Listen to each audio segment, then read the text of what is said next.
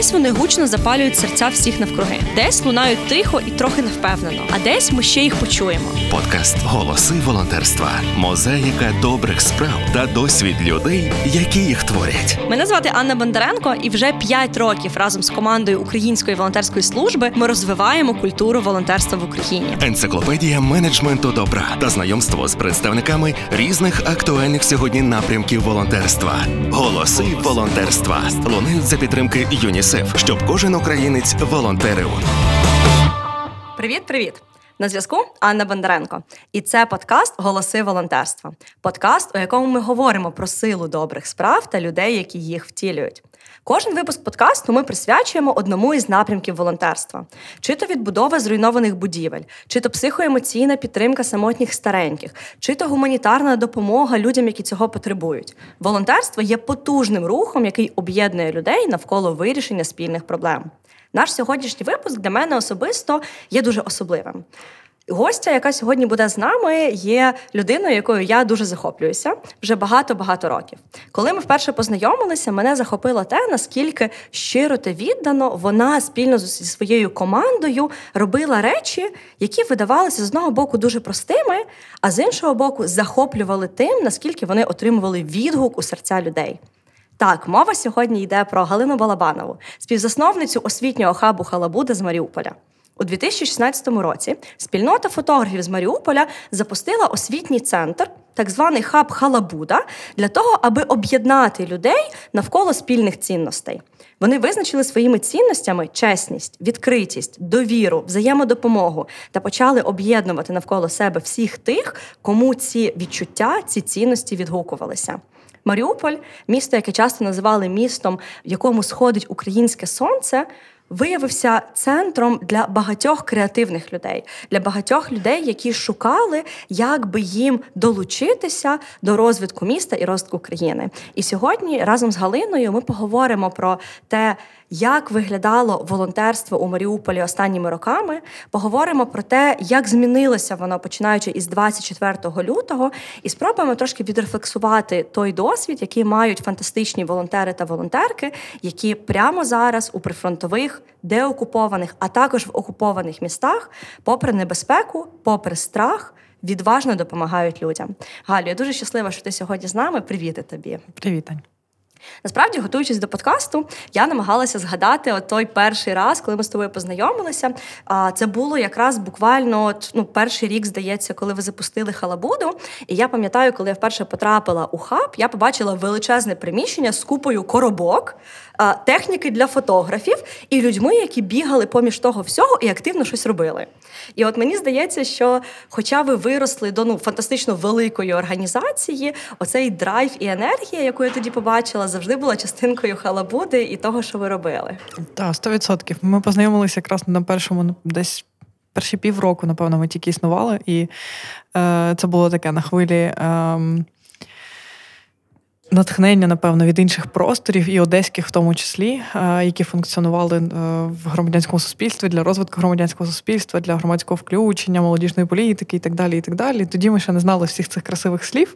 Ми тоді просто щось робили, і тоді просто купка фотографів, які трошки волонтерили, там допомагали е, переселенцям і нашим захисникам, просто почали щось робити. І нас це дуже сильно драйвило, тому що це не було якесь. Завдання від когось щось зробити. Це було те, що ми самі вигадали, і це така халабуда, яку ти створюєш сам для себе, як вдома, коли в тебе є там три стільчики, які ти накриваєш коциком, і це твоя халабуда і твої правила. То це таке саме тільки для дорослих.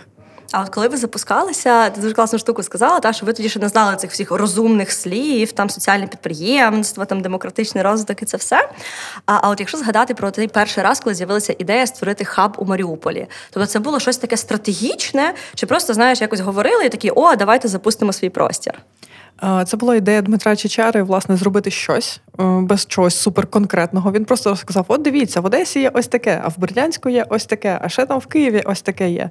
Ми такі, о, прикольно, давайте щось спробуємо. І тобто для нас це було було більше як ем, тестовий варіант. Давайте проведемо якийсь захід. І подивимось, що з цього буде. Давайте зберемо зберемо своїх і подивимось, скільки людей прийде. І такі тестові заходи, і там на початку ми називали це антикафе, хоча буквально за тиждень вже стало ясно, що це не антикафе, що ми щось більше. Воно так потрохи переростало. Тобто, ти робиш перший крок. Мені завжди подобається ось ця метафора, коли ти не знаєш, куди йти, зроби перший крок, і твоя цяточка на Google Maps почне рухатись, е, і ти побачиш, чи в правильну сторону ти йдеш чи ні. От, власне, ми робили ці кроки і одразу намацували цей шлях. Ми не знали, куди ми йдемо. І вже після цього. Можна знаєш, рефлексувати і гадати, о, насправді ми робили ось таке, то а насправді ми там соціальний бізнес, про що ми дізналися за, за два або три роки після нашого існування. А чи багато було цих своїх на початку, коли тільки зародилася ідея хабу? На самому початку така ініціативна група, яка це все робила, е, була десь до 10 людей. Е, і е, основна кор-тім не змінився. Чим я дуже пишаюсь, тим, що ми змогли зберегти тих людей, які були у витоках Халабуди, і ну до останнього вони є частиною Халабуди. І там маленька ідея з однієї громадської організації розрослася до екосистеми громадських організацій, різних ФОПів, мікропідприємців, які доєднуються до цього. Тобто ми стали такою екосистемою. Це голосно звучить, але ну насправді це так і є. І довкола нас завжди було велике ком'юніті. Е, як виявилось, навіть наші перші тестові е, заходи, запуск такий в першому приміщенні, яке було ще дуже маленьким, і без цих всіх фенсі коробок і меблів з ікеї, е, воно не змогло вмістити ту велику кількість людей, які захотіли до нас прийти просто на тестовий захід. Це була якась фотосушка, психологічна гра, і просто презентація. Ребята, дивіться, ми тут хочемо щось робити. І люди просто приходили, приходили, приходили. Це були саме ті перші, ем, ну наші, я не знаю, як сказати правильно, амбасадори чи просто люди, які вірили в Маріуполь, е, яких ми бачили там на проукраїнських мітингах, яких ми бачили під час там виїздів в дитячі будинки інтернати. Е, тобто ті люди, яких вже об'єднували якісь цінності, і ти мог е, ти могла навіть не знати, як звати людину. а Ти пам'ятаєш, ой, я колись фотографувала цю людину. Він був там на такому то мітингу, і він приходить. Тобто, це ком'юніті вже існувало. Ми його просто оформили і дали простір, де люди можуть збиратися збиратись і знайомитись. Ти, до речі, знаєш, так цікаво, тому що часто, коли говорять про волонтерів, особливо цього року, говорять про людей, які 24 на 7 щось роблять, волонтерять, якісь проекти. Та? Тобто це там ну, найбільша, напевно, що частина їх життя. Але насправді мені здається дуже цікаво спостерігати за тим, як, окрім волонтерства, люди можуть займатися безлічю різних речей. Як, наприклад, у вашому випадку, та мати оцю там тусовку фотографів, які люблять те, що вони роблять, які роблять це дуже добре. Та і окрім того, ще запускають якісь там освітні штуки, там волонтерські штуки, якусь поїздку в дитячий будинок і так далі. Так, для мене волонтерство завжди було не чимось не конкретно твоєю діяльністю. Я завжди говорю про те, що я не волонтер, в принципі. Ну, це моє життя. Халабуда це не робота, це моє це спосіб життя. Так, ти робиш е, всі активності, які я роблю, які робить е, моя команда, вони пересікаються. Якщо ти е, фотографуєш своє місто, значить ти любиш своє місто, значить ти хочеш його розвивати, значить ти можеш робити ще якісь проекти для нього, або збирати молодь і ділитися з нею досвідом, е, або не знаю, створювати петиції, або робити антикорупційні проекти. Байдуже, просто можеш не знаю створити класний мурал. Так само з волонтерством. Це частина твоєї роботи. І якщо вона не е, твоє волонтерство не просякнуте скрізь всі напрямки твоєї діяльності, то значить це щось не те. Значить, це ну якісь парт-тайм захоплення. Звісно, такий підхід теж є. Е, я розумію тих людей, які кажуть, що волонтери, волонтерство це не робота. За волонтерство неможливо там отримувати постійно якусь зарплатню і відноситись до цього як до роботи. Е, але я розумію тих людей, які кажуть, що волонтерством треба займатися на певну частинку, на певний процент від свого е, часу вільного для того, щоб не вигорати і так далі. Але ну для нас це трошки не той варіант. Для нас це варіант. Ми щось робимо, і ми віддаємось цьому на 100% і продовжуємо, продовжуємо. Ти згораєш, але в процесі ти отримуєш, знаєш, як ця машинка, яка заводиться під час руху. Ти отримуєш ще більше і ти не встигаєш вигорати. Слухайте голоси волонтерства та долучайтесь. Творити добро простіше разом. Підписуйтесь на патреон Української волонтерської служби та гайда втілювати магію. Знаєш, навіть зараз, коли ти про це говориш, я бачу, скільки такого вогня там у тебе в очах, та і наскільки оці речі, про які ти говориш, це не щось таке книжкове, теоретичне, а це щось, у чому ти живеш. І мені здається, це такий найкращий момент волонтерства, коли воно стає частинкою твого життя, якби ну нормальною, звичайною, такою самою, як там не знаю, стосунки, робота, покататися на ровері чи ще щось. І знаєш, завжди дуже видно, коли людина розповідає про свій досвід волонтерства, навіть якщо вона каже, що вона не волонтер, не благодійник, не записуйте мене приїхали сюди, одразу видно, коли людина це говорить від серця, і це є дійсно такою частинкою її нормального способу життя, її нормального дня. Та 100%. Це видно по очах, а ще видно по темних колах під очима. О, це, до речі, да, це мені здається класика. Потім ще знаєш, сиве волосся додається, якби.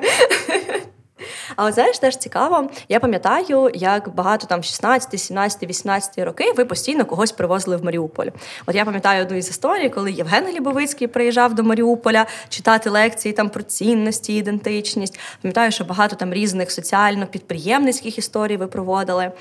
Це був запит більше від громади на такі штуки. Чи це ви розуміли, що було би класно привести цих людей на схід і познайомити їх зі сходом, а схід з ними? Е, це був первинний запит навіть від тих, хто приїжджав. Е, бо вони хотіли ділитись, тому що схід е, для людей там з центральної західної частини України був терроінкогнітою, бо тут не так багато було е, подібних заходів, особливо в таких місцях, як Маріуполь, в таких містах, якщо це не щось там більше. Тим більше, що на Маріуполь дуже сильно звернули увагу після 14-15 років, коли ми відстояли місто, коли громадська позиція більшості містян проявилася. І первинно це були запити якраз від тих людей, тому що тоді, на той момент, ми не всіх знали навіть. Ми когось бачили там на Ютубі чи по телеку, але ми навіть не знали, як звати цих людей, або яка в них експертиза, е, чим вони можуть поділитись. І це було настільки круто, тому що е, все співпадало. Тобто цінності притягують цінності, і ти розумієш, о, клас, це може бути, і тобі рекомендують ще когось. Тобто, первинно це був запит від таких е, більш дорослих колег, скажімо, та з сектору. А після, вже коли ти, коли ми з командою зрозуміли, що могло би бути цікаво нашій аудиторії, і куди можна було б розвиватись, тоді вже в нас там десь за рік потрохи почали оформлюватися наші напрямки діяльності. Не просто хаотичний набір купи заходів і купи якихось а, курсів, виїздів з фотками, ще щось. А що у нас є напрямок з підтримки підприємництва та молодих підприємців. У нас є напрямок про молодь, про розвиток молодіжної політики. В нас є напрямок культурний і там громадянського залучення та активності там е, прозорості підзвітності, антикорупційні штуки і так далі. От і тоді воно вже почало так намацуватись потрохи. І тоді вже люди, які приходили до нас нас у якості учасників заходів, слухачів, вони почали проявляти якісь ем, свій інтерес і казати: Ой, ви знаєте, я там слухав якийсь подкаст, там був такий прикольний чувак, мені тема сподобалась, може ви там когось порадите. Або ну таких зіркових людей, як там не знаю, той самий Глібовицький, то ем, про них завжди казали, що ой, ну ми дуже хочемо, ми на нього дуже прийдемо. Ми, звісно, взагалі не зі сфери, але послухати таку там людину зіроньку з неба, ну ми обов'язково прийдемо.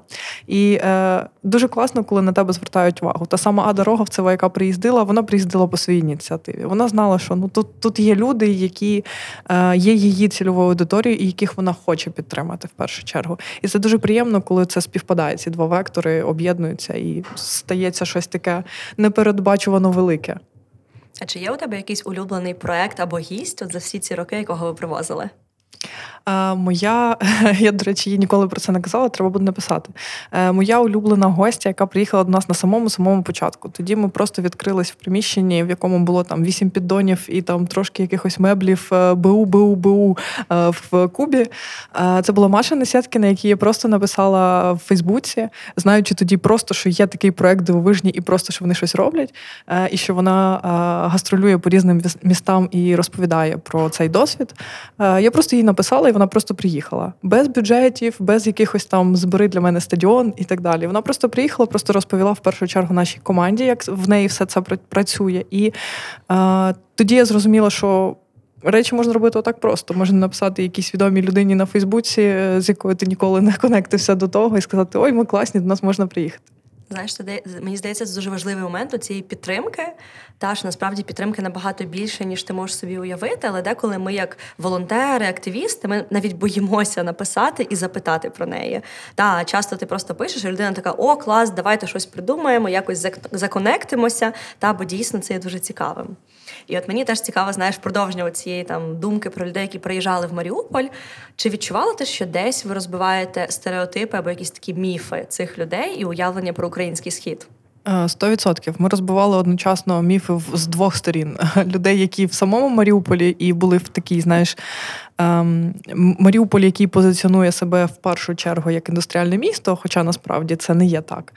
Е, самі самі варились в тому і думали про це таким чином, не бачачи перспектив. Тобто люди або хотіли залишатись в місті і бачили перспективу, ну напевно, завод. Е, Невеликий відсоток людей, які бачив, який бачив перспективу в мікропідприємництві, в розвитку самостійному, і частина людей, яка хотіла поїхати, тому що не бачила перспектив. От вперше ми працювали з першою з цією групою, розбиваючи їхні стереотипи про е, можливість розвитку в Маріуполі і розвиток таким чином свого міста, е, так і людей, які приїжджали. Е, дуже часто ми чули від е, гостей, які приїжджали до Маріуполя, що ну це напевно Донбас, там шахти. Це ну, це найперше, так. Друге, багато хто з таких доволі старших людей, які приїжджали до Маріуполя, були в ньому попередньо в 90-ті. І е, пам'ятали це там кінець, початок або кінець 90-х, як таке доволі депресивне місто, в принципі, як і багато українських міст в той період, коли там після восьмої вже краще не виходити з дому, світла на вулицях особливо нема. І ну, про яке мікропідприємництво, про яку сферу обслуговування ми можемо казати. Та? І в них ось ці е, стереотипи, по-перше, розбивалися в першу чергу через е, людей, через які вони проходили. Тому що ті люди, які приходили на наші заходи, вони ставили питання, вони пропонували співпрацю, і вони були настільки активними, що намагалися трансформувати той досвід, який отримували ззовні, у щось всередині. Тобто в Халабуді завжди відбувалися. Е, половина заходів, які ми самі ініціювали, і друга половина це ті заходи, які ініціювали наші відвідувачі. Тобто вони щось вигадували або приходили з ідеєю Я хочу щось зробити, поможіть вигадати мені, що це буде, або з готовою ідеєю і реалізовували це тут. Так само, як було з асоціацією підприємців Маріупольською, де ми просто навчили підприємців, як це бути тренерами, і вони продовжують бути до сих пір. Я а, дуже горжуся. Цим імпактом, що там з 18-го року ці там декілька підприємців, які навчилися, продовжують навчати інших. А, І другий такий великий стереотип, власне, про ем, про пасивність міста.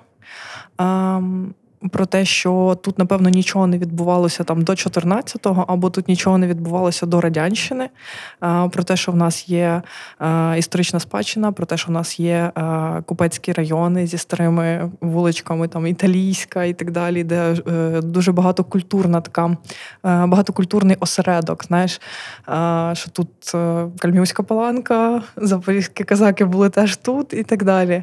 Оце був такий. Я не думала, що там в 20 якомусь там е, в 21 столітті, там чи в 20-му році, чи в 19-му році в людей ще залишаються такі стереотипи, що вони настільки незнайомі власне зі своєю країною. Та знаєш, я пам'ятаю, коли я вперше приїхала в Маріуполь, у мене теж були якісь очікування про український схід, ну досить стереотипні, будемо відвертими. Та я ніколи до того якби не була на сході, а потім в мене якраз був Краматорський Маріуполь майже в один період часу. І я пам'ятаю, наскільки мене вразило дві речі. По-перше, мене дуже вразило, наскільки місто красиве, тобто фізично, наскільки воно було збалансованим, комфортним для життя. Ну бо я очікувала, я не знаю, ну не поле, звісно, та але точно не красиве, комфортне місто. А інший момент це насправді були кав'ярні.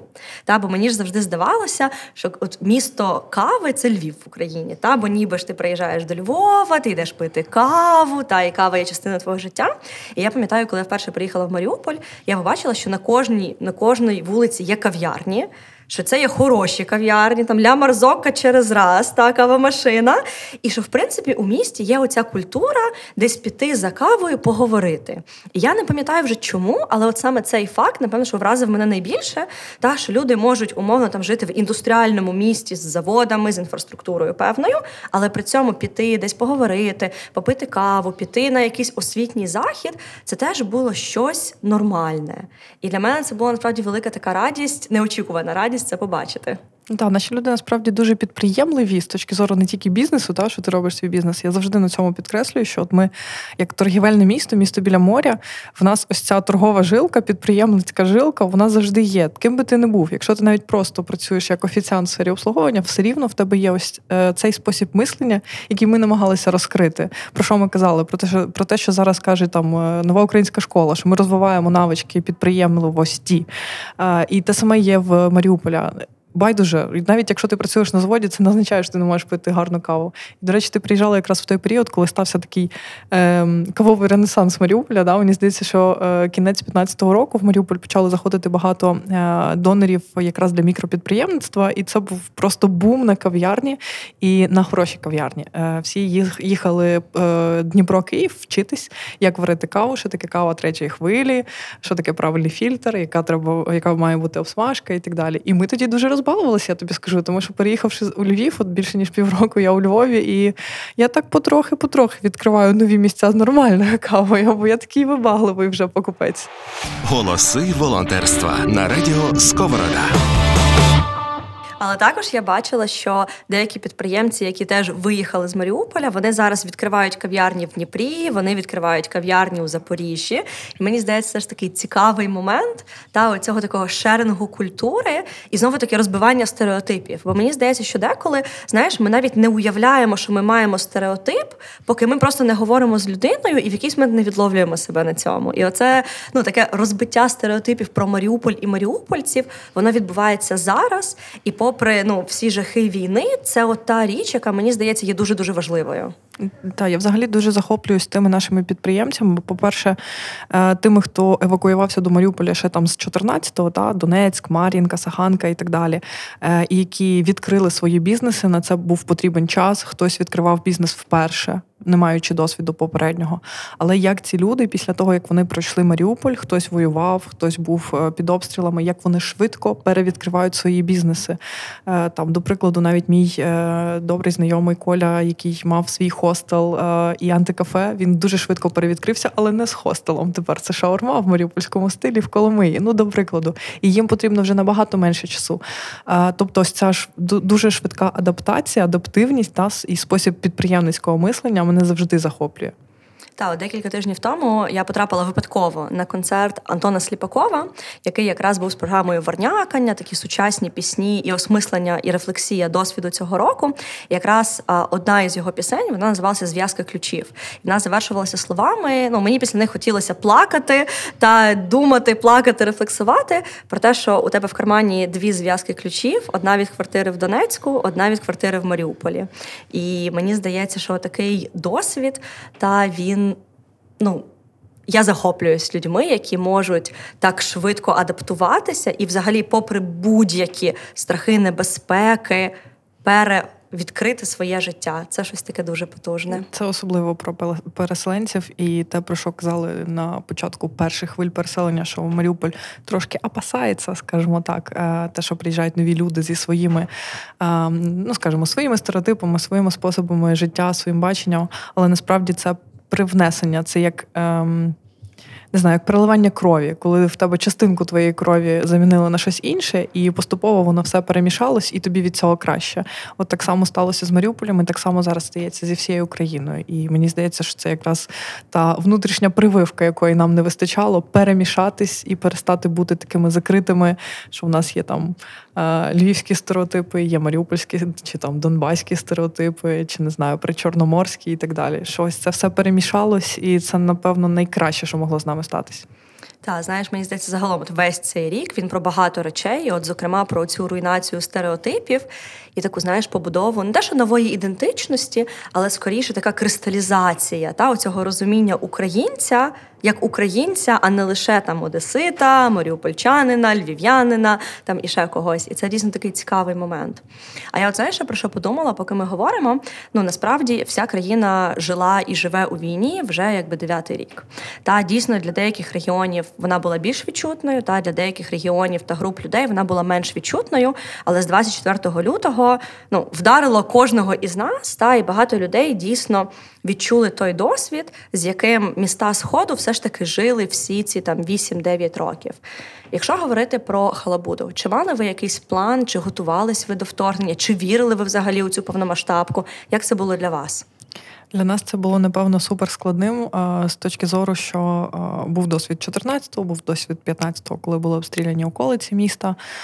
Але чомусь була така дитяча, напевно, впевненість, що напевно все буде добре. Ну, постріляють, ну десь може прилетить. Але щоб настільки масштабно, ну не хотілося в це вірити.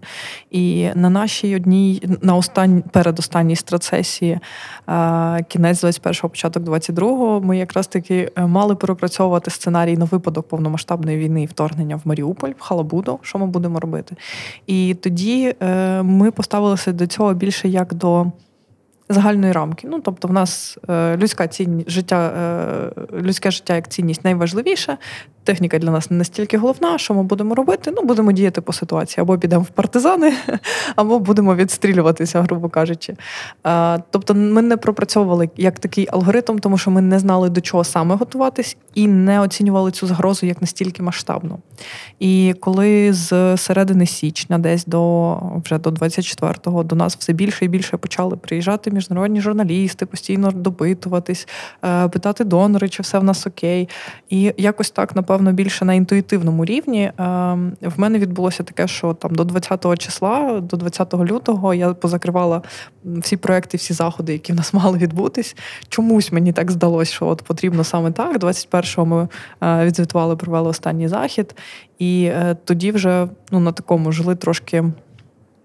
Ну, не знаю, в очікуванні чогось, та, е, в перечуттях. Але коли це сталося 24-го в ніч, ем, було відчуття дежавю, е, того, що було в 15-му, в січні, коли обстріляли наш мікрорайон Східний, і е, тоді якраз теж по околицях попали. І було відчуття, що от ну ти прекрасно знаєш, що тобі потрібно робити. Е, ти знаєш, що тобі потрібно прийти в Халабуду якомога е, раніше. Там на восьмому ми зібрались. Е, що туди прийдуть, скоріш за все, люди, яким потрібна допомога. Що до нас прийдуть, скоріш за все, військові, як це було там перші пару років постійно для того, щоб отримати якусь допомогу, для того, щоб скоординуватись, що вони роблять, що вони тут є, і так далі. І власне так і відбулося. І що для мене стало таким я не знаю, пострілом в голову, так, це те, що прямо 24-го люди почали приносити банки з тушонкою, банки зі своїми закрутками і. Е, Розуміючи те, що ну, нашим військовим потрібна допомога. Перш за все, ми думали, що треба буде допомога військовим. І тоді я побачила, що наше громадянське суспільство потрохи готується, і хтось готував вже шелтери, хтось готував е, на складах там якусь провізію. Е, на жаль, я не, не знаю, як чому так сталося, що місто не настільки було готовим, як адміністрація, так міста, але саме громадянське суспільство доволі так потужно включилося. І тоді наша координаційна зустріч ем, вона дала багато питань. Що ми будемо робити в такому-то випадку, в такому-то випадку, і е, яким чином ми можемо взаємодіяти і допомагати один одному.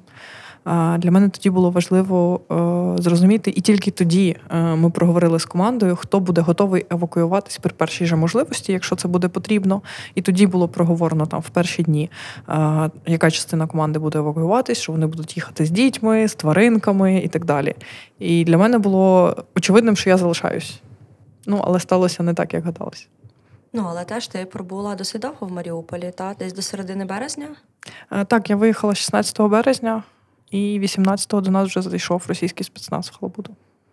Тобто, якби ти лишилася, та можливо вже би і не, і не змогла виїхати. Та? Частина нашої команди лишалась там, частина в Халабуді лишалась. Ну, Дмитро якраз зник 17 березня на другий день після мого від'їзду. І частина команди здебільшого хлопці вони лишались. Хтось через те, що там батьки, рідні і так далі, хтось просто через те, що опасався і не мав можливості їхати, хтось просто через свої переконання. І так, вони пройшли через ем, постріли по ногах, над головою, допити і не один і не два, забирання ноутбуків, постійні обшуки і так далі. Ну, я вдячна, що всі вижили. Не знаю, правда, ну, що з Дмитром, але ті, хто змогли вийти, хтось виходив пішки, доходячи до найближчого селища Мангуш, там під Маріуполем, когось підвозили. Ну і я дуже вдячна долі, що вони змогли евакуюватись таким чином. Голоси волонтерства з Анною Бондаренко. Та ми чекаємо будь-якої інформації та про Дмитра і тримаємо кулачки, щоб її отримати. Та і насправді мені здається, що ну, ця вся ситуація, в якій опинилися особливо там мешканці Маріуполя, мешканці Херсона та тих міст, які були досить швидко окупованими, вона, знаєш, вона з одного боку є надзвичайно складною, та тому що той досвід, про який навіть не хочеться говорити часто, бо немає сил осягнути ці всі речі. З іншого боку, дійсно величезне захоплення це те, наскільки люди до останнього лишалися, допомагали, шукали якісь можливості зробити щось. Ну, як ти кажеш, да, там десь несли закрутки, десь щось намагалися там допомогти з шелтерами. І це знову таки знаєш про якусь таку внутрішню незламність, та попри все, що відбувалося. І от знаєш, я от теж думаю багато про досвід Маріуполя та тих активістів, які лишалися. Якщо от зараз повернутися у часі, от в цей період там кінця лютого, початку березня, чи говорили ви взагалі про безпеку? Чи говорили от, ну, про що про що були ваші розмови? Це було щось таке, знаєш, більш практичне, типу, що ми робимо, коли ми робимо? Чи у вас були якісь там внутрішні не знаю, протоколи, домовленості та якийсь там формат ну, синхрону один з одним? Е, під час якраз ось цієї активної фази з 24 лютого, да, ти про неї про це питаєш. Uh-huh. Ми, звісно, не там якась крупна міжнародна організація з протоколами і так далі. Е, ми більше. Про домовленості тут і зараз, тим більше, що ситуація змінювалася з кожним днем, з кожною годиною, і горизонт планування він звужувався, звужувався, звужувався. І доходило до того, що ти міг планувати тільки там на 20-30 хвилин вперед, не більше. І воно все народжувалася по ходу. Тобто це такий, знаєш, класичний проектний менеджмент, але не коли ти на е, велику, який горить і все горить, і ти їдеш, а ще й по тобі стріляють в цьому при цьому.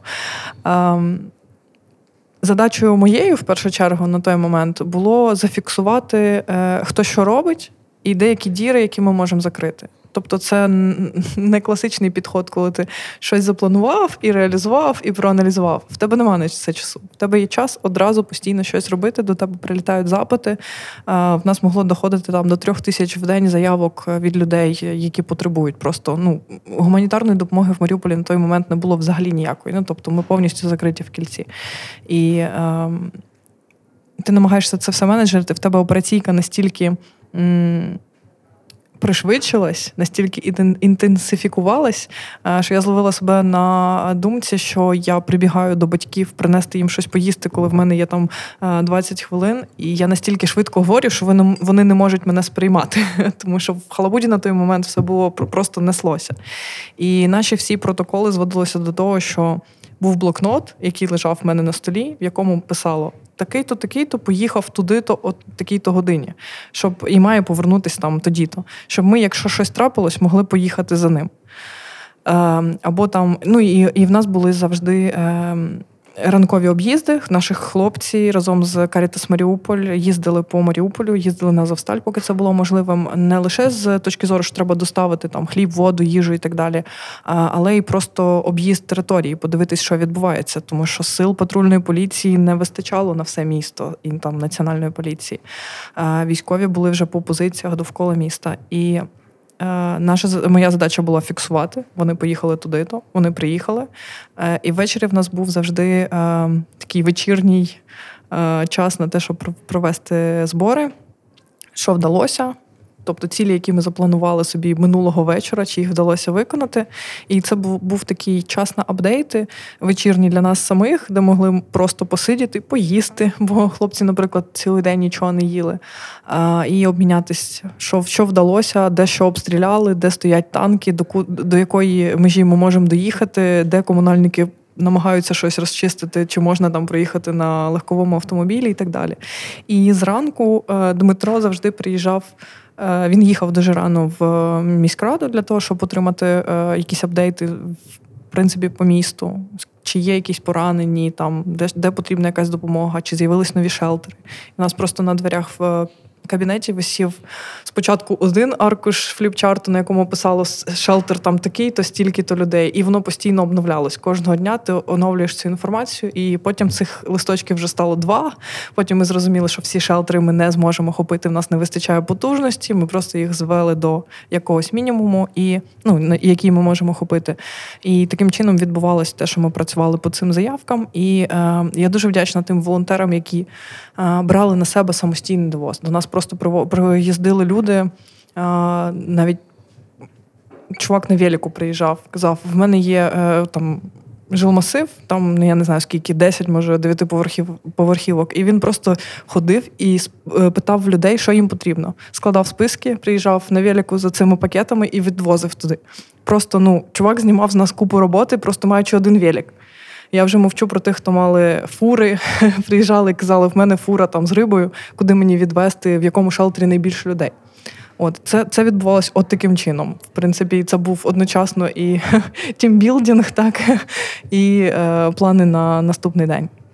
Та я от пам'ятаю, що ці перші тижні це був такий постійний ефект майдану, ефект січі, коли люди з'являлися самі та розбиралися, що треба, потім зникали, і в результаті виявлялося, що вони то реально робили, доводили до кінця, і десь вже навіть ну умовно не звітували або не чекали якихось інструкцій, а просто бачили проблему, бігли і намагалися якось її десь з собою та своїм ресурсом перекрити. І знаєш, я пам'ятаю, теж в перші тижні ми запустили чат-бот, де приймали запити на допомогу, і теж дуже багато людей зверталися з допомогою але так само дуже багато людей, які дійсно писали там: в мене є там 20 пачок тушонки, куди нести? Та і ми такі, о, тримайте контакти. Якраз контакти халабуди теж давали. Що ну там, якщо у вас є там якийсь ресурс, яким ви готові поділитися, приносьте там є нормальні люди. Ми довіряємо цим людям. Та це точно хороші, класні люди. Та вони вам допоможуть розібратися, де ви можете бути найбільш корисними. І це ще відбувалося в умовах, коли в тебе в нас 2 березня ліг зв'язок. Тобто люди приходили, ну, якщо в тебе немає автомобіля, він люди приходили пішки для того, щоб, по-перше, дізнатися якісь новини. Ми видавали цей листочок, знаєш, спільно з патрульною поліцією, що сталося, які втрати ворога для того, щоб якось підтримувати е, дух людей. А по-друге, спитати, що потрібно зробити. І в мене просто, якби не всі ці люди, які беруть на себе відповідальність, які кажуть, добре, я буду координатором по складу. Прекрасна віра, координатор по складу. Просто всі ці люди, які беруть на себе відповідальність і е, максимально самостійні, це просто щастя. А до речі, про зв'язок це цікавий момент. Як вам вдавалося координуватися без зв'язку? І от а, чи було багато от, російського ІПСО? Бо я пам'ятаю, тоді ж якраз почали пресувати в принципі в Телеграмі, в Вайбері всюди вкиди оці російського ІПСО, та що там Київ вже здали. Чи було це в Маріуполі? Як це взагалі у вас виглядало? Е, зв'язок був перший тиждень, і за той перший тиждень, поки ми ще могли там щось писати в телеграмі і так далі, ми координували наших прекрасних випускників молодіжних всяких курсів, які склали всі е, російські телеграм-канали. Ми кидали, типу, ось канал, його треба покласти за півгодини, все, канал лежить просто прекрасні. Е, і ну на той період так було дуже багато цього і ПСО, але е, ми були настільки зав'язані на операційці, що не було часу це все відслідковувати. Щось делегували там на молодь, та яка е, сиділа вдома, бо батьки нікуди не відпускали, або навіть вже евакуювалися з Маріуполя, але продовжувала це робити. І потім, коли зв'язок повністю ліг, е, те, що приходили, приходили смски е, більшості волонтерів про те, що за тобою зараз прийдуть, і всяке таке, е, при тому, що вони приходили в навіть в той момент, коли в тебе там одна вишка Київстар повністю на весь центр міста, але вони все рівно доходять. І багато хто реально піддавався цим. Я навіть знаю, що декілька волонтер, волонтерок, які згодилися з дітьми в Маріуполі, настільки стресували, і вони мені розповідали, що просто прийшли в халабуду для того, щоб почути почути себе трошки спокійніше, і що все буде окей. Тобто на людей настільки це діяло. Ну на мене особисто особисто ні, але я розумію, що багато на кого це могло подіяти. І наша координація виглядала так, як е, в дитинстві, коли ти кажеш, я вийду ось до тієї лавочки біля дерева, чекай мене там. Ну, власне, отак.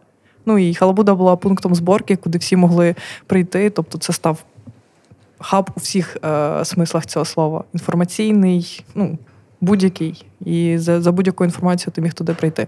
І е, я дуже вдячна, що наші м, партнери хлопчики теж з Карітасу і волонтери, які змогли вони бились півтора тижні над тим, щоб зробити нам а, телек, щоб показувати цей постійний марафон, що йшов. І ми могли якісь е, апдейти робити. І ці інформаційні листки, що ми вкладали в е, пакети допомоги для людей, вони дуже сильно важили. І нам просто люди, е, волонтери, які це все розповсюджували, передавали, кажуть, що от в нас там основний головний там по СББ, він стояв і зачитував всім там втрати ворога на сьогодні. І це настільки підтримувало бойовий дух з одного боку, з іншого боку року ти думаєш, бляха, ну 21 століття.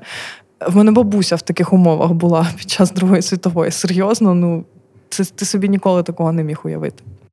Та знаєш, от ми почали якраз розмову з того, що всі ми були трошки десь може наївними, та і не очікували настільки повномасштабного вторгнення і таких масштабів. Та от з іншого боку, дійсно багато речей, які відбувалися, вони відкинули нас в період там другої, першої світової, може навіть до неї. Та і хто би міг подумати, що зараз, там, в 2022 році, та ми можемо опинитися без зв'язку, без світла, без води. Та нібито знаєш у світі, в якому люди планували вже на Марс переселятися. Та тут таке відбувається. Ну щось, що ніхто не очікує. Для мене стало дуже таким, знаєш, е, цікавим, те, що для людей важли... найважливіше ось ця нова піраміда масло в 21 столітті. То це власне база, це зв'язок. Люди можуть жити без світла, без води, ходити на криничку за водою, але коли ліг зв'язок, в людей почалися реально панічні атаки. На тебе скидають авіабомби, в тебе нема панічних атак. Якщо ліг зв'язок, і ти не можеш написати смс-ку рідним, що з тобою все добре, ось це типу максимум. Голоси волонтерства. Енциклопедія менеджменту добра. У кожному випуску подкасту Голоси волонтерства ми чуємо голоси різних людей з різних напрямків сфер волонтерства. І цей випуск не виключення. І ми маємо включення від волонтерки з Мілітополя, який так само був окупований російськими військами. І Ліза Бенчужна це менеджерка проекту допомоги і підтримки окупованим містам близькі від української волонтерської служби. І Ліза, як координаторка УВС Мілітополі, так само прожила близько місяця вже під окупацією. Всім привіт! Мене звати Ліза і я волонтерка з окупації. В тимчасово окупованому Мелітополі я прожила до кінця квітня. Мій досвід життя в окупації доволі стресовий, і я би його ніколи не повторила. Тому що коли ти живеш в тимчасово окупованому місті, ти не розумієш, що буде з тобою завтра, ти не розумієш, що з тобою буде там через годину. Е, небезпека вона була всюди. Е, просто вийти на вулицю, тебе могли е, схватити, забрати на підвал. Не зрозуміло за що. В тебе могли перевірити мобільний телефон, тебе могли забрати і так далі. Багато було ризиків. Якщо говорити про якісь такі загальні комунікації, які робили життя звичним, там світло, вода, газ.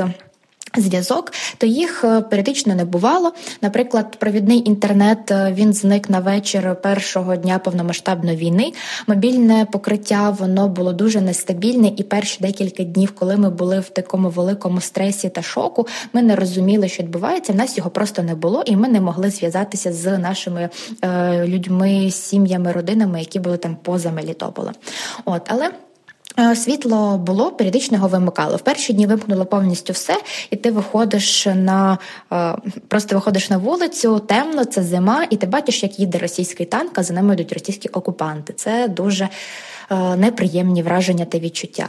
Окрім того, у нас е, дуже важко було з продуктами харчування. Вони були, але вони були в дуже е, завишеними цінами, тому що люди на сьомий день почали збувати свої товари на маленьких базарчиках, і це можна було купити лише за готівку. Я людина картки, і мені було дуже важко з цим. Щоб купити хліб, треба було відстояти велику чергу. Ти приходиш, тобі записують номерок на твою руку, і ти просто чекаєш такий відкат собі до радянського союзу. Коли відкрилися з'явився магазинчик, де можна було оплатити товар карткою, я просто шалено раділа, закуповувала все, що можна, ось щоб у мене. Були якісь продукти харчування. Е, але е, я така дуже запаслива людина, і я мала свої певні запаси круп, м'яса і інших таких е, продуктів харчування. і Це мене врятувало на перший момент. Коли трохи стабілізувалася ситуація, стабілізувалася в лапках, люди зрозуміли, що вони мають змогу допомагати один одному, тому що не було в аптеках ліків. Магазини на перші 2-3 дні просто розмародерили, не було завозу з інших міст, і люди просто почали гуртуватися. І тут якраз е, пройшло волонтерство на таку підмогу, коли ці процеси почались трохи організовуватись. До мене е, було багато запитів, типу поєднати людей. У нас є ліки, чи можна їх комусь передати? Я модерувала чат, от і е, знаходила тих, кому було необхідні там ці ліки, хто чим міг допомогти, поділитися і поєднувала цих людей. Це таке було моє інтернет-волонтерство, але воно було нестабільним через те, що ми не мали. Постійного мобільного зв'язку, відповідно провідного інтернету, і це могло бути е, проти мене, тому що коли е, мене могли зупинити на вулиці, коли я йшла за хлібом, от перевірити телефони, просто там розбити мій телефон і забрати мене кудись на допити, до прикладу. Але дякую, дякувати Богу, такого не відбувалося. От інше, чим я займалася в окупації, це саме е, волонтерство руками. Я прийшла до гуманітарного штабу, який відкрився на моїй вулиці.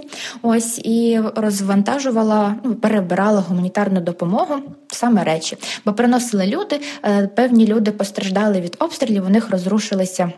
Будинки е, і їм треба було речі. Приїжджали до нас внутрішньо переміщені особи з Маріуполя. Їм також необхідні були речі. І допоки штаб працював, я ходила та волонтерила в ньому. Він закрився, коли е, викрили нашого мера. І після цього, в принципі, волонтерські штаби, які були від влади, вони перестали існувати. Але своє волонтерство я не покинула. Я продовжувала наскільки це можливо допомагати людям в інтернеті, ось поєднуючи їх, та при цьому е, допомагала там знаходити якісь речі, якщо мала контакти, та відповідно близьким сусідам, які були на нашій нашій вулиці.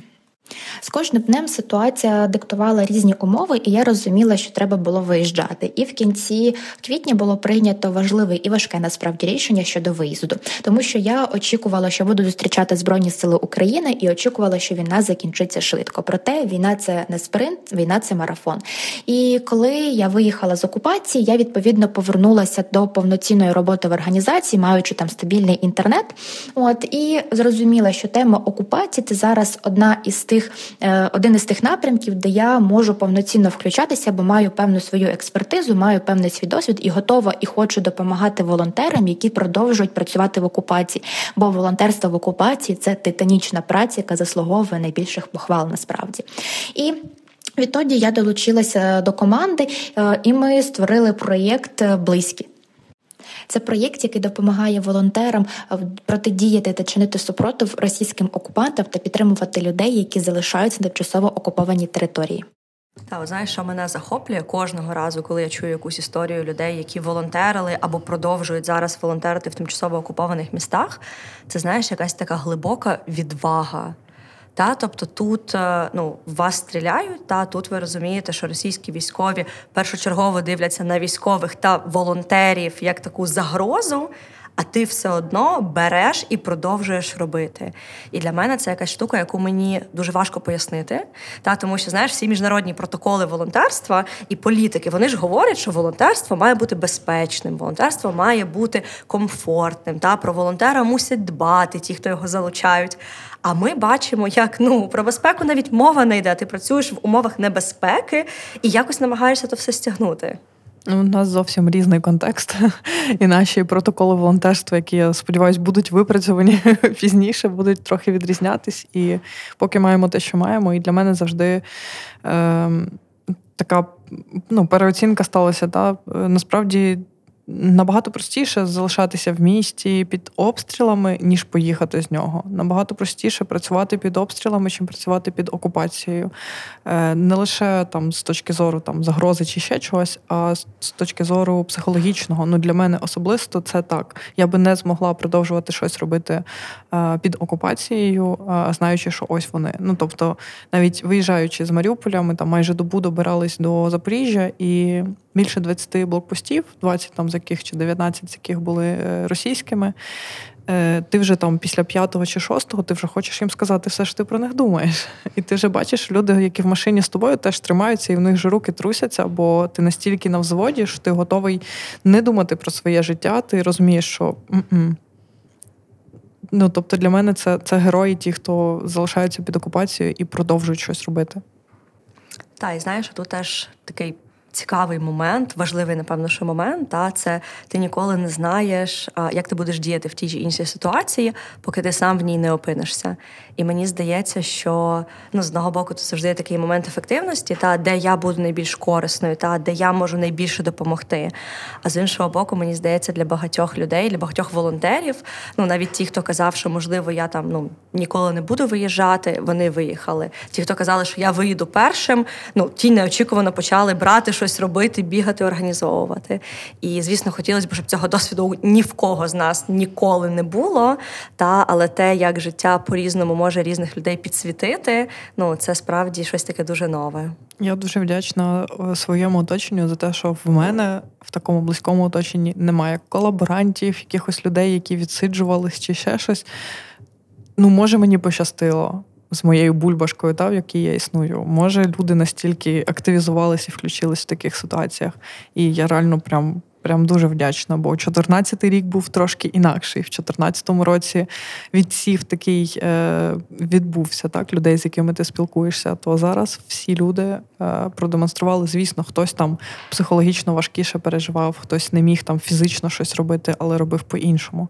І для мене це ну супер цінно перша цінність, яку мені принесла якраз активна фаза війни, саме в людях, і саме в тому, як вони можуть включатись і як все може працювати е, без мене. Я просто колись йшла в один з таких доволі жорстких днів, коли. Халабуда знаходилася по центру між мінометним обстрілом, і ти, коли переміщаєшся, ти розумієш, що по тобі, скоріш за все, не попадуть, бо ти плюс-мінус по центру, попадуть там десь за декілька сотень метрів. Але е, цей свист і е, різкий хлопок виходу і приходу, і свист між тим. Е, воно дуже так психологічно страшно. І е, єдине, про що я тоді думала, це про те, що аби з моїм блокнотом все було окей, бо там є інформація, і якщо що, вони там впораються типу без мене. Мені було головніше, щоб процеси не зупинялись, і люди продовжували щось робити. Та? І тоді таке ти думаєш про те, що людське життя це власне та, це цінність, але є дещо трошки цінніше. Те, що зараз відбувається в нас в країні, і там відбувалось тоді в Маріуполі. Це власне відстоювання того, що ти маєш. Слухай, ну я, звісно, знала, що ти безстрашна жінка. Я якби багато років вже про це знаю. Але знаєш, чим більше ми з тобою зараз говоримо, тим більше цих граней безстрашності для мене особисто відкривається. Та я сама в шоці була. Бачиш, знову таки, да, поки не опинишся, якби ну ніколи не знаєш, як воно далі буде. А а от якщо зараз, ну можливо, таке питання не знаю, легке або навпаки складне. А от що допомагало тобі триматися, і що допомагає тобі триматися зараз? Бо знаєш, ми бачимо, як багато людей, особливо там останні місяці, там з приходом зими, блекаутами стає дуже складно триматися емоційно, стає дуже складно триматися ну, фізично. Та й багато волонтерів відчувають ось таке виснаження і в тому, ну все одно продовжуючи волонтерити. Чи відчуваєш ти таке виснаження і в тому, чи відчуває це ваша команда? І от що допомагає вам триматися та і не поїхати головою від всього, що відбувається в країні? В мене є такий е, перший рівень типу загальних порад від команди для мене все більше це стає схожим, те, що в нас зараз е, всі процеси та волонтерські і громадські е, на волчок, е, коли в тебе. Без руху ти падаєш, тобто ти маєш постійно рухатись, маєш постійно щось робити. І це те, що витягало нас. Це те, що витягало першу частину команди, яка поїхала ще в лютому. Це те, що витягало другу частину команди, яка поїхала в березні, і це те, що витягає вже тепер всіх нас. Рух до чогось спільного, до якоїсь спільної мети. І одночасно мені приходить в голову ось ця метафора з Inception, коли в тебе є ось цей волчок, який тобі нагадує, повертає тебе до чогось важливого. Та якась деталька. В мене це ем, така підвізка, кулончик е, з Гаррі Поттера Маховик часу, який мені віддала Іра, е, наша арт-менеджерка, перед тим як евакуюватись е, разом зі всіма. Коли я залишалась, і він висить просто на шовному матеріалі, е, який ми просто якимось дивом знайшли для передачі в шпиталь. І це такий подвійний сенс. І він мене повертає до реальності. Я так про це це якщо е, до е, особистого чогось. І що мене тримає, це я нарешті повернулася до довгих прогулянок, бо в Маріуполі це було е, легко, бо я жила в центрі міста, і в мене було там 20 хвилин до моря. Ти йдеш пішки туди, ти прогулюєшся по морю, насичаєшся чимось ресурсом новин, та, або віддаєш морю щось і повертаєшся. Таким чином, в тебе там година, півтори прогулянки, і ти відновлюєш ресурс. Тут у Львові це трошки складніше, мені дуже не вистачає води, але я відновила свої прогулянки. Тобто фізично я розумію, що сильна активність, типу спортзалу чи якогось там, не знаю, танцклубу чи щось такого, е, мені поки що. Ну, я не відчуваю на це ресурси і сили, але довгі прогулянки, такі виснажливо довгі. Особливо, коли в тебе є собака, це це на easy. І хоча б відносний режим дня. Тому що режим весь посипався. Якщо раніше ми в нас був фізичний простір, в якому ми зустрічались е, постійно, то тепер е, фізично як такого простору немає, ти не можеш зустрітися е, з друзями на 10 на каву і потім починати е, працювати, то режим дня дуже залежить. І прокидатись в один і той самий час зранку, мати собі якісь невеличкі ритуали, там чи каву вдома, чи поїхати в центр на каву і там трошки таких львівських мотивів, скажімо так. Це дуже важить. І реально собака супер дисциплінує. Якби не цей режим такий дня, якби не собака собаки, то цього режиму дня в мене не було б. І я б, напевно, ну це таке перше правило напевно, в психології, е, коли ти хочеш себе витягнути звідкись, то це те, що мене рятувало зараз. І, І рух, рух, постійний рух. Голоси волонтерства, мозаїка добрих справ та досвід людей, які їх творять. Да, знаєш, мені здається, що цього року багато людей перевідкрили для себе цінність стосунків хороших, домашніх тварин. Знаєш, якісь такі базові ніби речі, про які забуваєш в процесі, а потім вони тебе повертаються і такий, блін, ні, це важливо, це те, що дає мені сили, я мушу то робити, бо інакше я поїду головою і вже не зможу нікому допомогти, як волонтер або волонтерка. Так, їсти супчик раз на день, гаряче щось. Те, що казала мама в дитинстві, то воно працює і зараз. Та й носити шапку, знаєш, бо потім захворієш, оце лежиш собі і думаєш, що все, вже нічого не хочеться. Насправді це дуже цікаво, знаєш, ці всі речі, які там допомагають нам триматися. Та от у нас в команді Української волонтерської служби ми собі придумали таку червону картку. Тобто, у нас в команді є принцип червоної картки. Тобто, коли ти бачиш, що хтось з твоїх там колег реально починає втомлюватися, виснажуватися, вже трохи навіть рявкає на інших, то інша колега може показати червону картку і сказати: Так, Ань, все, ну тебе вже плавить, йди перепочинь один день. Поспи, поїж, погуляй, подихай, не пиши нічого в робочих чатах. Відпочинь і потім повертайся до нас повненою сил. І у нас ніколи насправді от до цього року не було такого правила. А цього року ми якийсь момент прям ввели його як така, знаєш, процедура безпеки. Та тому, що ну деколи сил бракує, і деколи ти навіть сам не відчуваєш, тобі треба відпочити, поки хтось тебе знаєш, ну трошки не штурхне в плече і не скаже: Ну, стопе, вже треба зупинятися.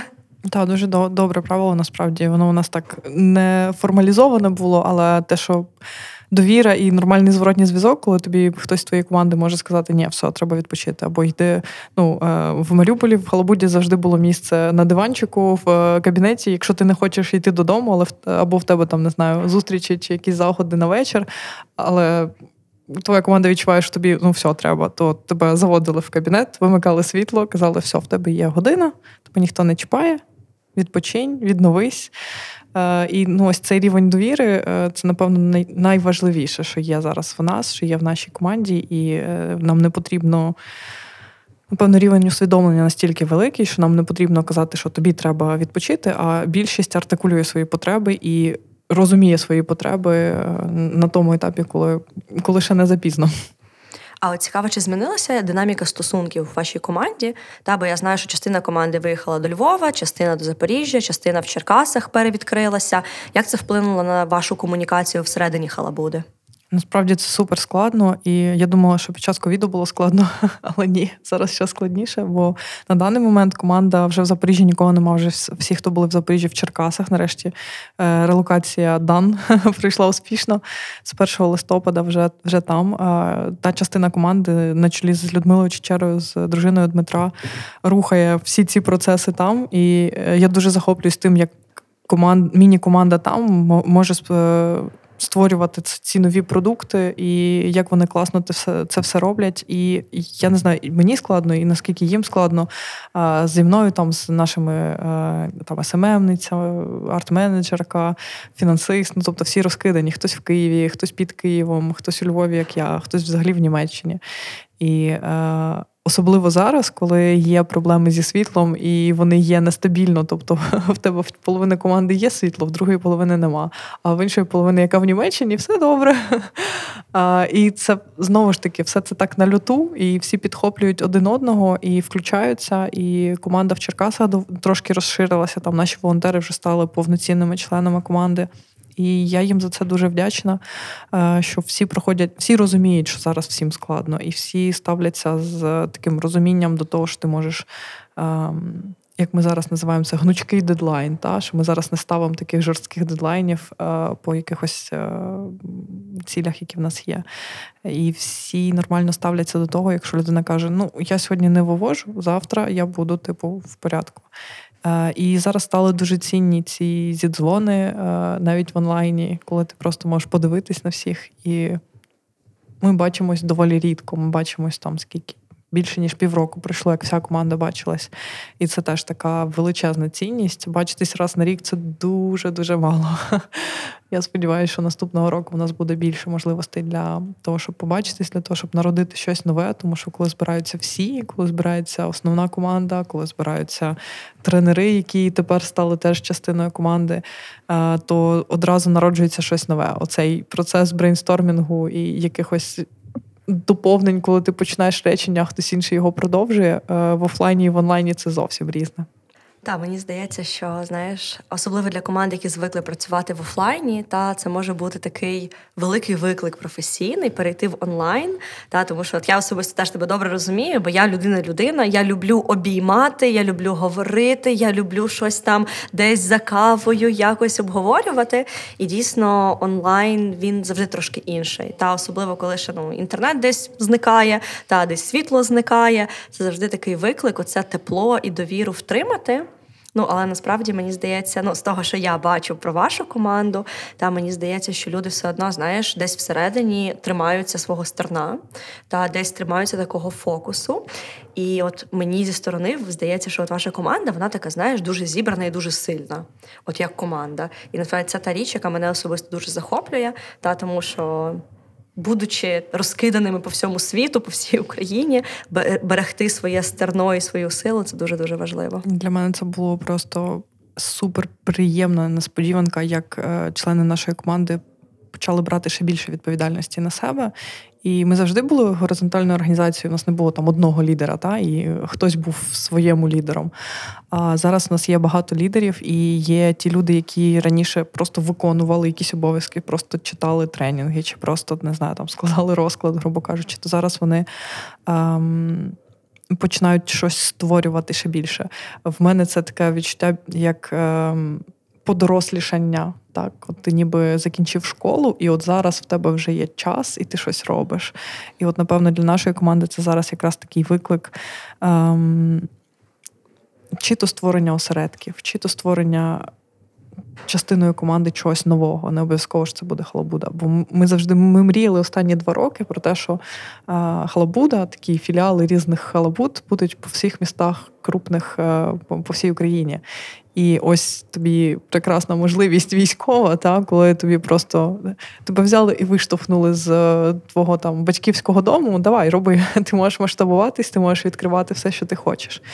І можливо, це будуть не халабуди, як фізичні простори, можливо, це будуть якісь окремі активності, але. Е, від окремих людей там чи міні-команд, але які будуть нести в собі ті цінності, які були в Халабуді, які є в Маріуполі, і е, які будуть продовжувати нести в собі цю маріупольськість, так цю локальну ідентичність, не просто щось про всю Україну, а щось конкретно про те місто, з якого ти.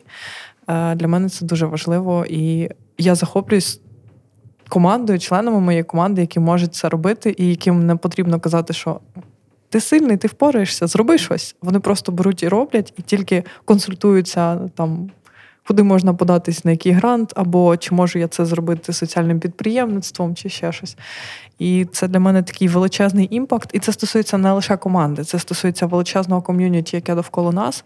Це там ті там більше 200 волонтерів, які були з нами там останній місяць під час облоги Маріуполя. Це це, це, це, те ком'юніті, які просто вчились в нас в бізнес-школі, вчились в нас на курсах для молоді і так далі, які е, зараз чують себе більш здатними на щось.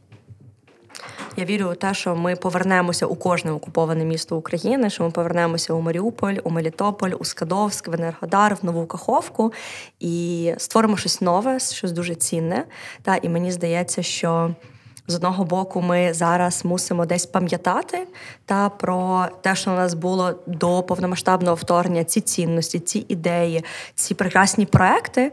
А з іншого боку, десь пам'ятати про майбутнє і думати про майбутнє, про те, що ми повернемось туди одного дня, і це буде теж великий виклик, але і велика можливість побудувати щось нове. І один з голосів волонтерства, який ми почуємо сьогодні, і це людина, яку я мрію колись познайомити з тобою, Галю. Насправді це Стефан Воронцов. Це волонтер з нової каховки. Ми зі Стефаном познайомилися десь цього квітня, коли в Твіттері він постійно писав якісь пости, що ми там збираємо щось для мешканців нової каховки. Давайте допоможемо людям в окупації. І, власне, спільно зі Стефаном, останні вже 9 місяців майже ми допомагаємо українцям, які залишаються в окупації у новій каховці навколо неї, гуманітарними наборами, медикаментами. Ну і з того часу, як росіяни заборонили ввозити бодай щось всередину окупації, та переважно це волонтери, які не публічні, залишаються у містах та і намагаються якимось чином мінімально допомогти тим людям, які залишилися без зарплат, без пенсій та й без можливості. Жити комфортно, тому а, голос Стефана для мене є дуже цінним, і сьогодні ми з тобою теж трошки його почуємо. Вітаю вас! Звати мене Стефан Воронцов. До війни я студент-урбаніст чарівного міста на півдні України Нової Каховки, яке з перших годин повномасштабного вторгнення Російської Федерації в Україну знаходиться в окупації. А сьогодні я волонтер, співзасновник та координатор волонтерської благодійної організації Humanity, яка з першого дня і до сьогодні допомагає жителям тимчасово окупованої Херсонщини гуманітарною допомогою, щоб пережити та зменшити наслідки від цієї жорстокої війни. Вже в перший тиждень окупації ми з моїми друзями почали збиратися в одному з підвалів нової Каховки, що стало потім нашою базою першою для вирішення важливих питань, що робити далі, як чинити супротив таких умовинах та як бути корисними. Власне, в цей момент в нас створився перший інформаційний канал та перший закритий чат з українською фільтрацією. Тобто, в нас був волонтер, який впродовж хвилини розмовляв українською з кожним, хто хотів додатися до цього закритого чату, щоб в такий спосіб виявити російську агентуру. В цьому чаті ми обмінювалися інформацією, що відбувається в місті, актуальні новини, де знаходяться російські окупанти. Хтось вже залишав е, запити про допомогу, а хтось бажання стати волонтером. І так в нас збиралась перша наша команда. І тоді ми власне зрозуміли, що для того, щоб задовольняти більшість потреб, до яких до нас підходять, треба мати кошти. Тоді теж почали збирати кошти, і почала наша велика волонтерська діяльність. Ми чудово розуміли та проговорювали питання безпеки, бо мати про українську думку та позицію в окупації це небезпечно для життя. Перші проблеми почалися саме через те, що в нас волонтери, які стояли в чергах в аптеки, мали червоний хрест пов'язку на руці. Їх зупиняли окупанти, патрулі, дізнавалися, хотіли, намагались дізнатися, де в нас склади, що за організація, де ви берете кошти. На щастя, наші волонтери не піддалися провокації та не відповіли на ці питання правдиво. Після цього ми почали знімати ці пов'язки, щоб якось не ідентифікувати себе серед черги або натовпу людей. Після двох тижнів, як наша база була в одному з підвалів будинків, до нас навідувалися окупанти зі зброєю та камерою. Вони хотіли зняти пропагандистський матеріал, нібито про те, що ми їм раді, що вони нам не заважають. Але на питання, чи можемо відмовитись, вони відповіли так. Нічого нам за це не буде. Вони відповіли так. Ми відмовились, вони пішли, і вже ввечері ми виїхали з того місця і постійно щотижня змінювали місце дислокації. Вже через місяць ми зіткнулися з жорстким дефіцитом життєнеобхідних ліків в окупації. Щоб не створювати ще більший дефіцит в аптеках, ми почали закуповувати на величезні суми на підконтрольній Україні території ліки та знаходили. Безкоштовну гуманітарну допомогу по всій Україні, яку теж намагалися переправити будь-якими способами. Навіть були випадки, коли ми переправляли човнами через Дніпро. Тобто сірої зони в окупацію ми рибаками переправляли гуманітарну допомогу, яка частина губилася, частину вкрадали. Був навіть один трагічний випадок, коли на зворотньому шляху рибак вирішив взяти людей з окупації до сірої зони, і їх на шляху розстріляли.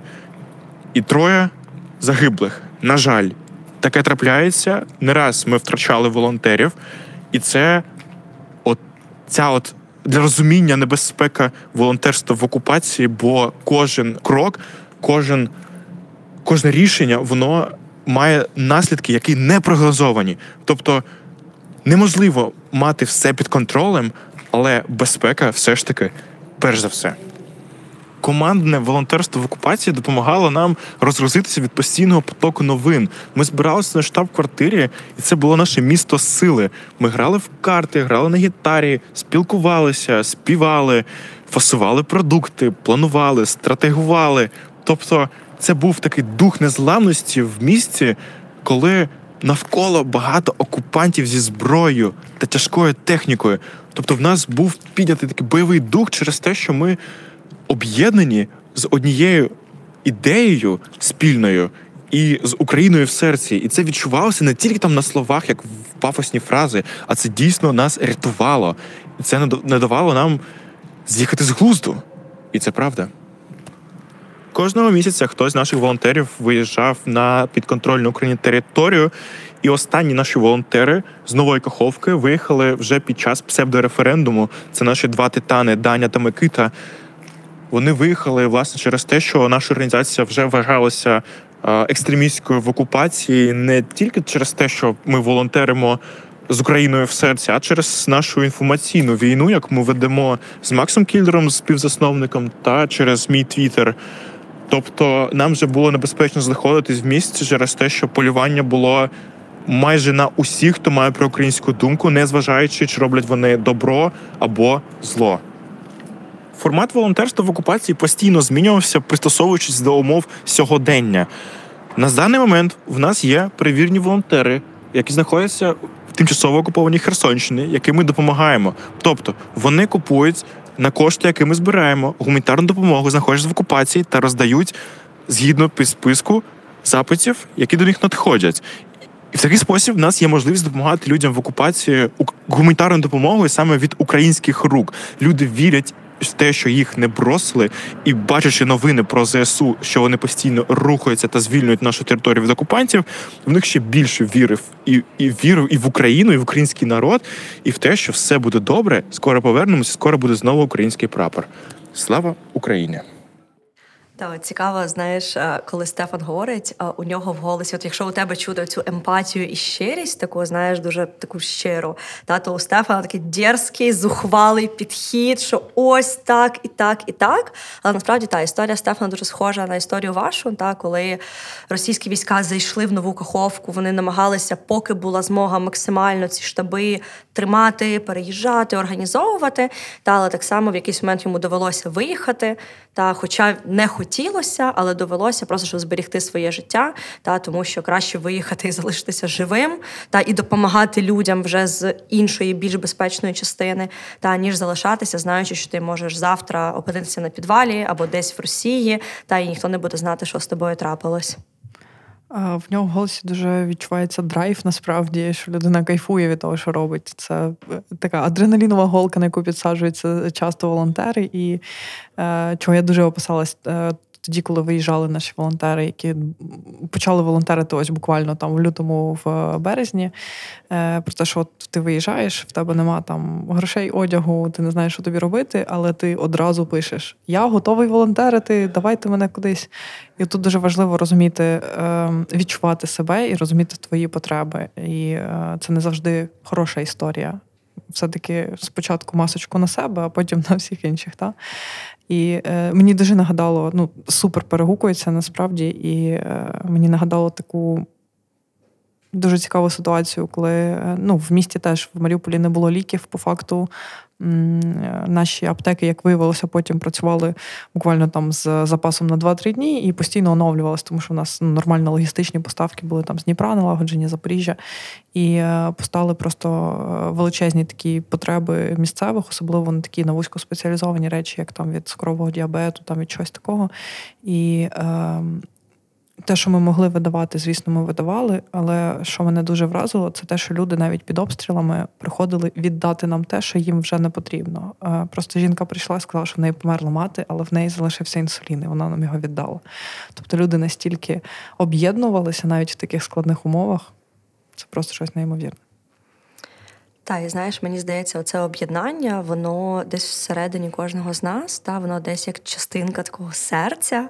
Та і ну дуже би хотілося мати менше приводів, згадувати про те, що ми такі об'єднані, та але Дійсно, вона відчувається зараз. І знаєш, от мені насправді з одного боку дуже болить за кожну людину, за кожного волонтера і волонтерку, який зараз знаходиться в тимчасово окупованих містах, який зараз шукає способи якось завести цю допомогу або купити її на місці, та якось обійти російських військових, а, там обійти якісь блокпости.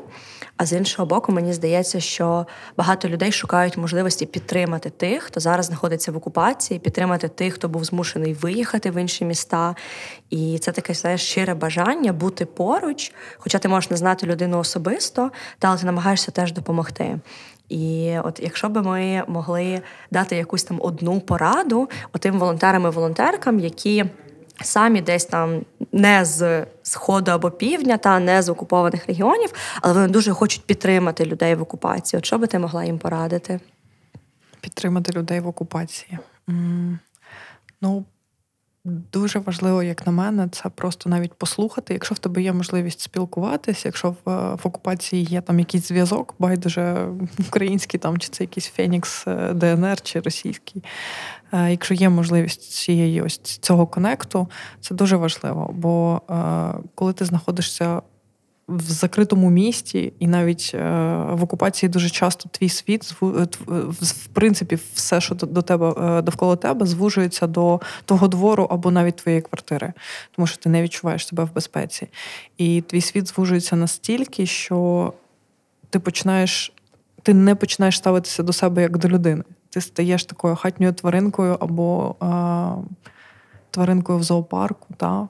Е, в тебе немає зв'язків з зовнішнім світом, ти не відчуваєш такої е, підтримки, яку мав би відчувати. І ось ті дистанційні обійми, та, які ми е, почали використовувати під час ковіду, і які дуже важливі. От, ну, от Це перше, що дуже важливо. Звісно, що важливо там медицина, якісь там е, набори гігієни чи їжі і так далі. Але людський зв'язок і підтримка дуже важлива. І те, що я би дуже сильно радила, ось про питання мови, яке зараз дуже сильно актуалізується. Так, я розумію, що це е, питання захисту і так далі. Але в стресових ситуаціях, особливо в таких, я людина, яка виросла в російськомовній сім'ї. Е, в мене е, мама була росіянка, а тато грек. Ну, власне, так склалося. Люди з радянським минулим асоціювали, звісно, почали асоціювати себе з Україною, але їм було складно переходити. Та, ну, Дивитись новини українською або розмовляти українською це трошки різні речі. І так само з людьми під окупацією, якщо вони стараються, ну тобто ти можеш говорити з ними українською, але не вимагати від них особливо в таких стресових умовах, щоб вони говорили не суржиком або не російською, і бути настільки однозначними до якихось дій і висловлювань, тому що наше, наше суспільство наразі настільки наелектризоване, так що ти з будь-якого напівоберту вже заводишся. І це стосується і волонтерів. Е, які мають такий свій соціальний капітал, і мені хочеться, щоб вони якраз таки несли ось ці цінності толерантності. Так, мова на часі, але при обставинах, коли тобі не загрожує. Е, ну, в тебе немає загрози для твого життя, і коли в тебе є час на пережиття цього стресу. Я, як людина, яка не була в окупації, але була ну, в таких доволі стресових умовах, можу сказати, що особисто мені на це знадобилось десь три місяці для того, щоб вповільнитись, дійти до свого звичайного темпу життя і, е, ну, скажімо так, адаптуватись, напевно, до цих умов.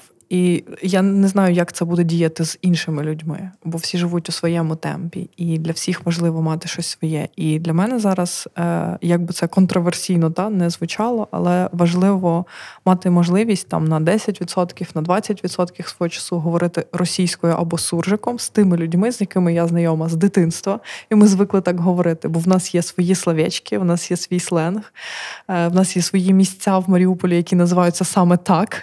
Восточний це восточний, а не східний, наприклад. І е, це не означає, що ми абрасіянини чи ще щось. Це означає, що ми маємо ну, ось таке минуле. Е, це означає, що це це є частиною нашої ідентичності, але це не заперечує нашу українську ідентичність. І це не означає, що ми будемо говорити російською потім. Тому от підтримка і розуміння людей е, в окупації особливо. І друге, це суперобережність, тому що ти не знаєш, в якому оточенні знаходиться людина. Ти не знаєш, де там, я не знаю, в Бердянську чи в Новій Каховці, які сусіди тої людини. Якщо ви навіть говорите по телефону там чи по по інтернет-зв'язку, що сусіди не підслухали і не здали кому потрібно. Тому дуже обережно добирати слова і розуміти, що людина може бути не до кінця відвертою і не говорити те, що вона дійсно думає, з огляду на небезпеку. Та знаєш, мені здається, що от всі, всі ці речі вони потребують такого рівня емпатії та й такого рівня готовності прийняти іншу людину. Та і це теж ну не всіх у нас ця емпатія базово десь є всередині. Та для багатьох із нас її десь треба собі нагадувати про її необхідність, але дійсно приймати і розуміти людей, які проживають цей досвід, це дуже важлива штука. Я вдячна тобі, що ти про це сказала, та тому що ну кожен із нас має свій бекграунд, та і навіть якщо ми можемо прочитати про досвід іншої людини, або ти знаєш почути, ми ніколи не можемо опинитися на її місці. Та й ми ніколи не знаємо, через що вона пройшла, проходить зараз, та або буде проходити у майбутньому. Мені і... завжди подобається, що діалог це власне ставити питання і слухати відповіді, а не просто щось, якісь стейтменти, які від тебе відходять. Це не діалог, це просто. Е, не знаю, е, тумба, з з якої ти виголошуєш промови. Ну, власне, ставити питання і слухати відповіді.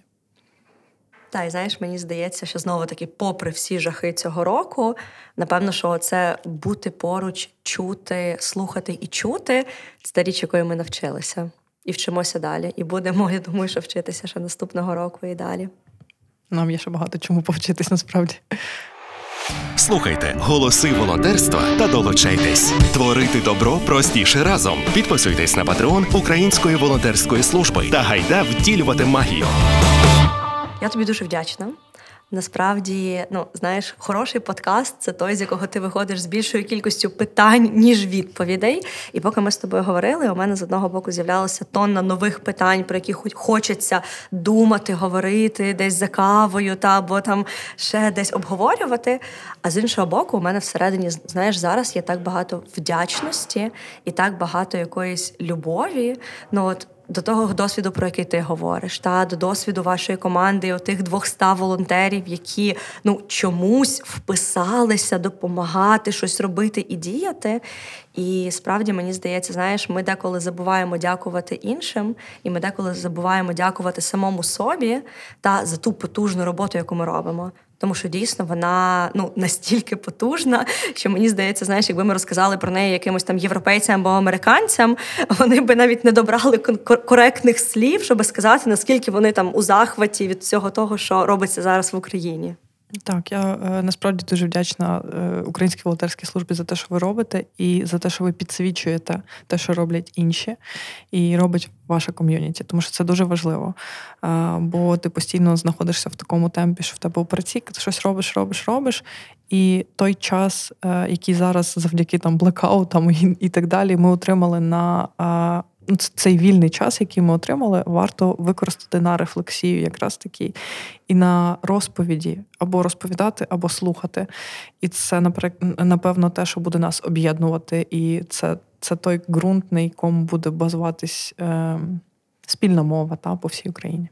Та знаєш, і мені здається, що ті історії, про які ми зараз говоримо, які ми чуємо, які ми десь намагаємося кожен на своєму рівні підсвітити і поділитися це насправді нова міфологія України.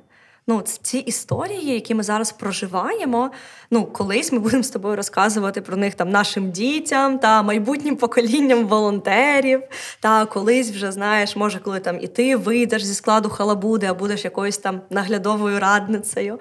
Та і мені здається, ну не знаю, як для тебе, до речі, але для мене, от мене, коли опускаються руки, коли я втомлююся і замахуюся, я насправді уявляю життя років за 10, коли от весь цей 2022-2023 це буде якась історія яку ми будемо переказувати, та будуть в цій історії свої герої, будуть в цій історії свої здобутки, та будуть якісь моменти страху і болю, але так само знаєш моменти оцієї радості, перемоги і от будування чогось нового. І для мене, наприклад, це напевно та річ, яка мене тримає докупи, коли я думаю про те, що через 10 років ми будемо ділитися цим. Це буде на сторінках книжок з української історії. Та і знаєш, може, ми з тобою зустрінемося десь за кавою, згадувати ті часи, коли ген-ген давно назад ми щось тільки починали розбудовувати. Мені дуже подобається. Я про це особисто е, складно думаю. Мені складно зараз про майбутнє. Мені ну я я тут і зараз тепер. Але е, ті, хто є довкола в моїй інформаційній бульбашці, навіть люди, які воюють, от двоє з них це е, Валерій Пузік, е, якраз таки з Одеси, і е, Паша Вишебаба. Якщо я не помиляюсь, він уродженець. Краматорська чи щось поряд. Е, люди, які воюють, але в яких залишилось залишився час на творчість, і які мають можливість там зі Старлінку щось завантажити в свій Фейсбук чи в Телеграм. І ти дивишся, е, ти читаєш ці вірші, в яких. Посил в майбутнє, посил до своєї доньки або до свого сина. А ти дивишся на ці картини, ти купуєш е, книжки Валєри і читаєш, і ось вони про майбутнє. Значить, що ми теж маємо про це думати. Люди е, на нулі думають про це. Люди на нулі мають можливість малювати картини і писати. То значить, нам треба робити так, щоб це втілювалося, бо вони зі своєї сторони це роблять. Наше майбутнє точно буде, і я впевнена в тому, що воно буде світлим, переможним, не без викликів, та але точно з тими людьми, які сприймають виклик не як щось страшне і загрозливе, а як щось, де ми можемо навчитися проявити себе, проявити себе з найкращої сторони, тільки можливої, і дійсно здобути, збудувати разом щось нове і щось цінне. І я дуже вдячна тобі, Галю, за те, що ти поділилася своїми емоціями і досвідом від цього року. Та і знаєш, я насправді дуже мрію, щоб у тому майбутньому. Ми знову з тобою зустрілися там в якомусь там п'ятому чи десятому сезоні подкасту Голоси волонтерства і вже говорили не тільки про досвід цього року волонтерства в прифронтових у містах в окупації у загрозливих умовах, а десь можливо ділилися там халабудою 2.0, та або може це буде вже і не халабуда, та може щось інше буде. Але дійсно я впевнена, що це точно не остання розмова про здобутки, і що точно далі буде щось інше, але щось так само дуже цінне. І я дуже вдячна тобі і вашій команді, та яка не опускає руки, яка тримається, яка дислокується, яка креативить у пошуках способів допомогти людям. І просто ще раз нагадаю, що ми всі чекаємо на повернення Дмитра та тримаємо кулачки, отримати будь-яку інформацію та про те, що відбувається, і віримо у те, та що він дійсно повернеться, і в цій халабуді 2.0, та це буде якесь таке нове дихання.